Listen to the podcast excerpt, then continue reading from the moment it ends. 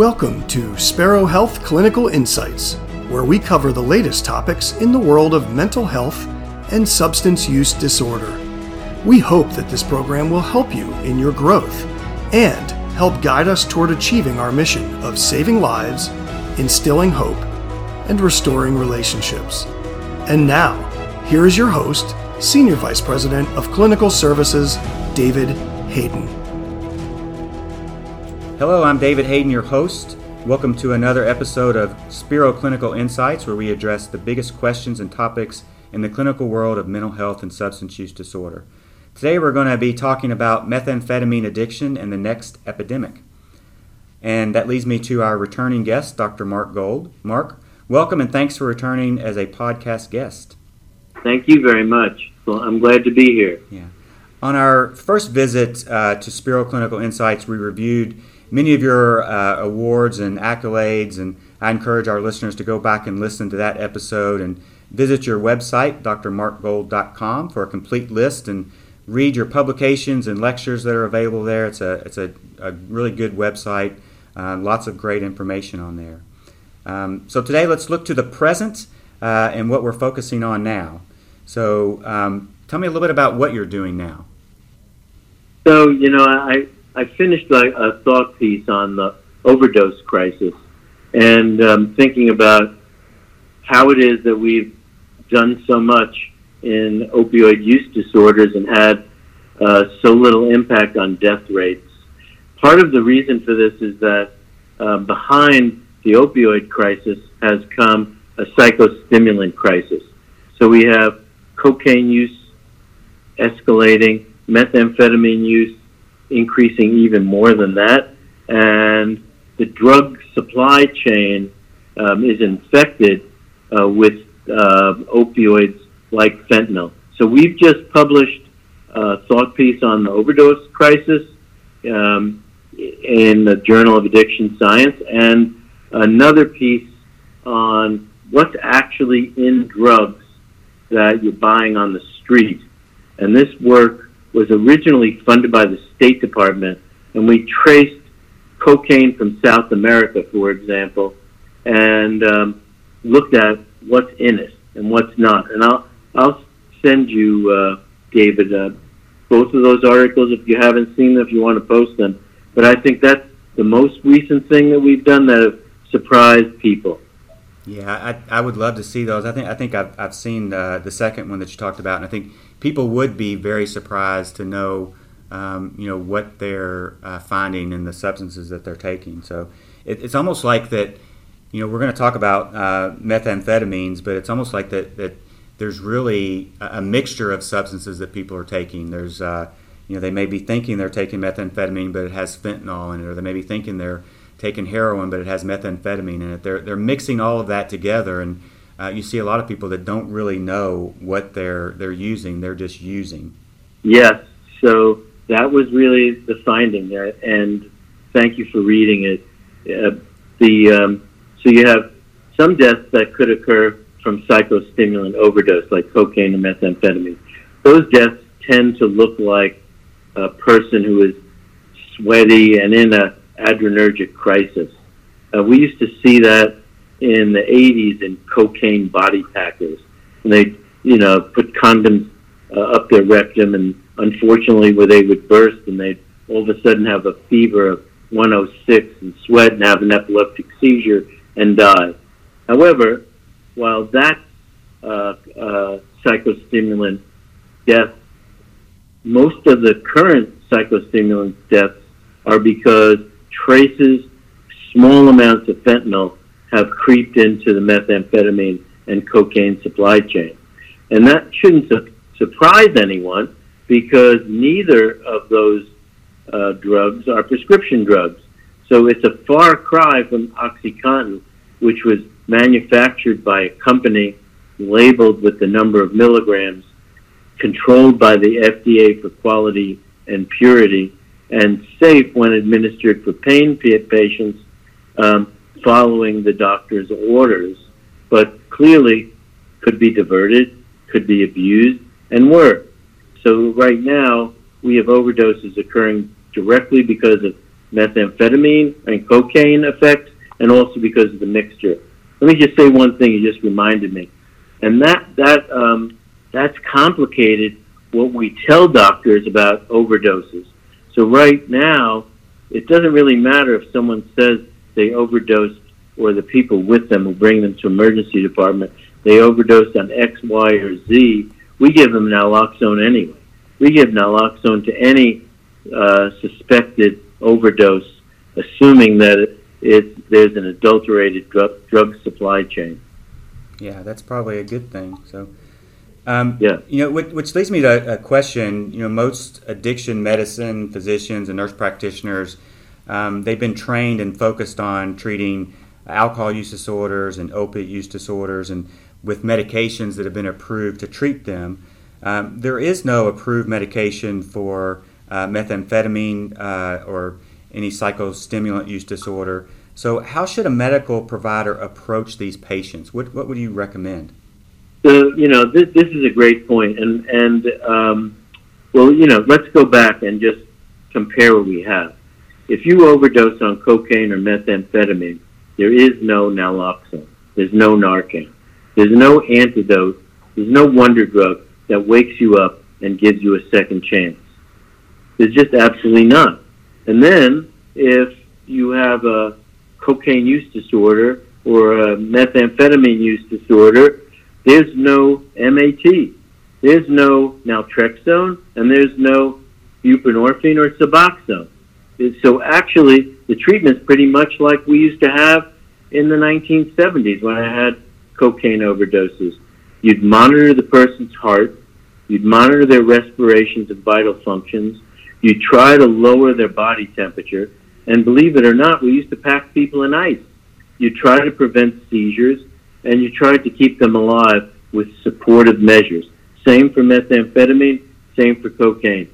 After that, we send them to a, a drug rehab, and it's a long-term psychosocial uh, rehab approach similar in many uh, circumstances to what you'd see for alcohol use disorder. There's there's there's no you know uh, medication plus therapy option possible. Yeah. What at, at that point when they're in um, you know long term treatment or or getting that those psychosocial treatments, uh, what's the role of the medical provider when they're engaged in those services? So the medical provider mostly is to uh, work up the patient for concurrent diseases. That's very important. Uh, work up the patient, especially, let's say it's methamphetamine. So methamphetamine is much more neurotoxic than cocaine. And the neurotoxicity, especially of methamphetamine binges, is such that some researchers, especially Jean-Luc Cadet at the National Institute on Drug Abuse, have suggested that methamphetamine use causes a brain syndrome similar to a concussion. And so there's a, a brain resting almost uh, that's necessary for recovery, but there's, may, there's more chance for residual toxicity. So the neurological approach is very important. Methamphetamine and cocaine can give you a psychosis where you hear voices, sometimes see things, sometimes think there are bugs under your skin. The medical provider uh, might try to treat that with antipsychotics. For methamphetamine induced psychosis, the treatment is quite difficult, and oftentimes the patient doesn't respond as if they would if they had a naturally occurring psychosis. Um, there's a lot of keep the patient safe. So if they're having delusions and hallucinations. They think that on a windy day the trees are bowing to them. Um, it's important that we help them not make grand life decisions in this period of, of grandiosity.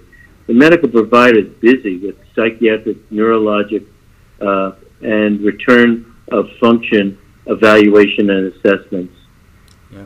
What about just the the impact of uh, overall health on the patient. What are some things that um, medical providers can do to maybe counteract that? Is there you know diet things, sleep things? What you know what other impact does that have that yeah. could be addressed? Yeah, so you know there's there's been a lot made methamphetamine. So you, have to pay attention to the route of administration if you're a doctor. So for cocaine, we didn't have much problem when cocaine was taken as tea or chewed as coca leaf in the Andes. No one really um, reported problems like we see for extracted cocaine hydrochloride that's sniffed. So that oftentimes re- requires an evaluation, uh, ENT evaluation, because cocaine is a vasoconstrictor and also an anesthetic uh, at the point of contact. There are nasal septum perforations. For cocaine that's smoked, either as uh, freebase or crack, there's crack lung. And cocaine related effects on the lung can be really quite profound. Cocaine has great effects on the heart.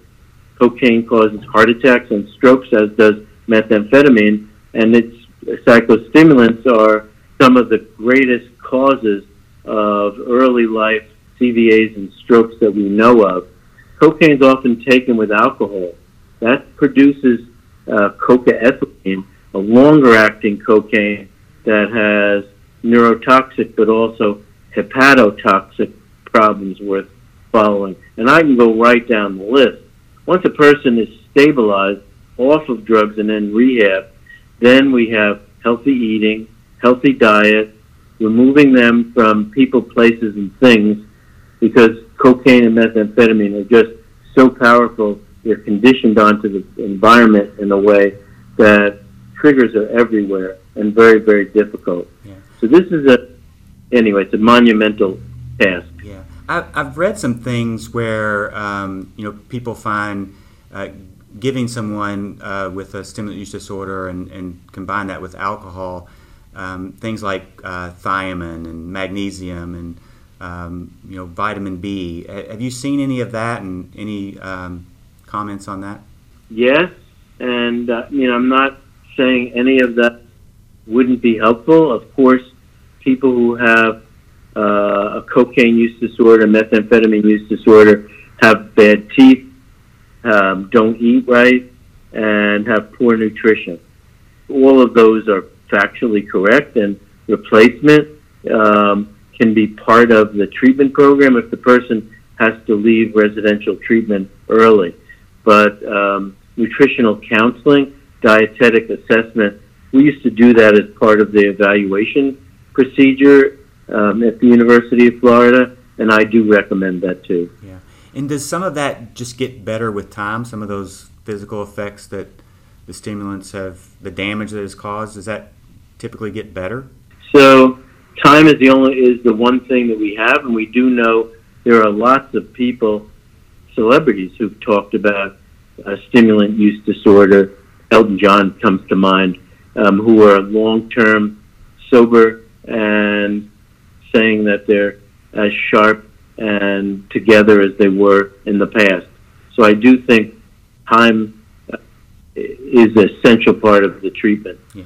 And then, so then, tell me a little bit about what you think the role of the, the psychosocial interventions can play during that time of, of recovery, that time where their, their body is recovering from the damage. You know, I mean, I, I think we used to uh, do both motivational enhancement CBT, as well as incentive related uh, psychological interventions.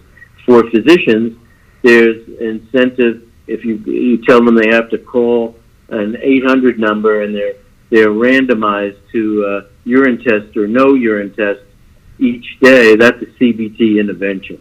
If you tell them they can keep their license if they follow the treatment program, that's a motivate that that's highly motivating incentive uh, is a, a psychosocial intervention that's been shown to have some power in psychostimulant use disorder. Working with families, key because they won't understand just how dangerous people, places, and things can be, and in helping the person set reasonable expectations and realizing that just because they look okay they're not okay.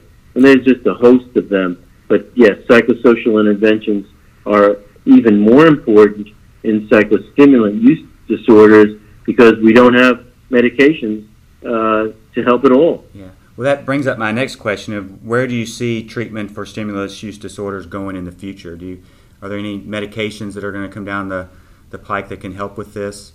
So this is a very this is uh, one that um, has been really difficult. As I mentioned in the uh, thinking through new treatments, people have thought about vaccines. Cocaine is not well suited for a vaccine just because it has an intimate relationship with the body's own dopamine reuptake transporter. Methamphetamine has a less intimate, less specific relationship and might be possible.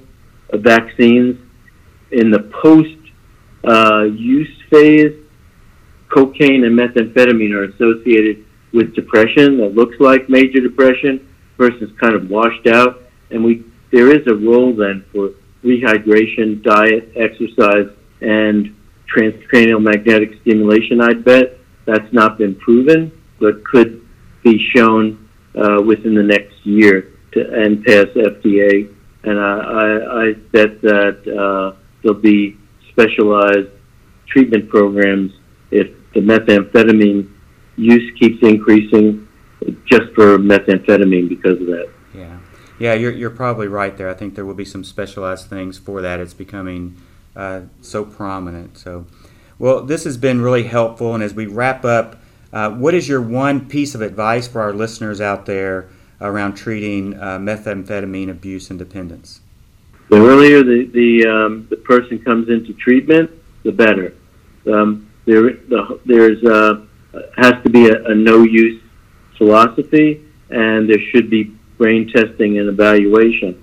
Patients don't like it when they find out that methamphetamine is like being hit over the head with a hammer or having a concussion, and hopefully in their case it won't be. But when you do find that, it requires treatment as if they've had a neurological insult, and the patient, family, uh, physician, and the treatment team all need to work together to treat this more like TBI than uh, cannabis use disorder. Well, thank you again for joining me on Spero Clinical Insights. I hope you had fun, and I'm sure we'll have you back on a future episode. Um, but again, you can uh, follow uh, Dr. Gold on drmarkgold.com on his website. Uh, and again, this is David Hayden, your host and Senior Vice President of Clinical Services. Thank you for listening, and remember to be kind, consistent, and predictable for all the patients that we serve every single day. Thank you, and take care. Thanks for joining us for Spero Health Clinical Insights. Join us next time as we continue to talk about topics that help guide us toward achieving our mission of saving lives, instilling hope, and restoring relationships.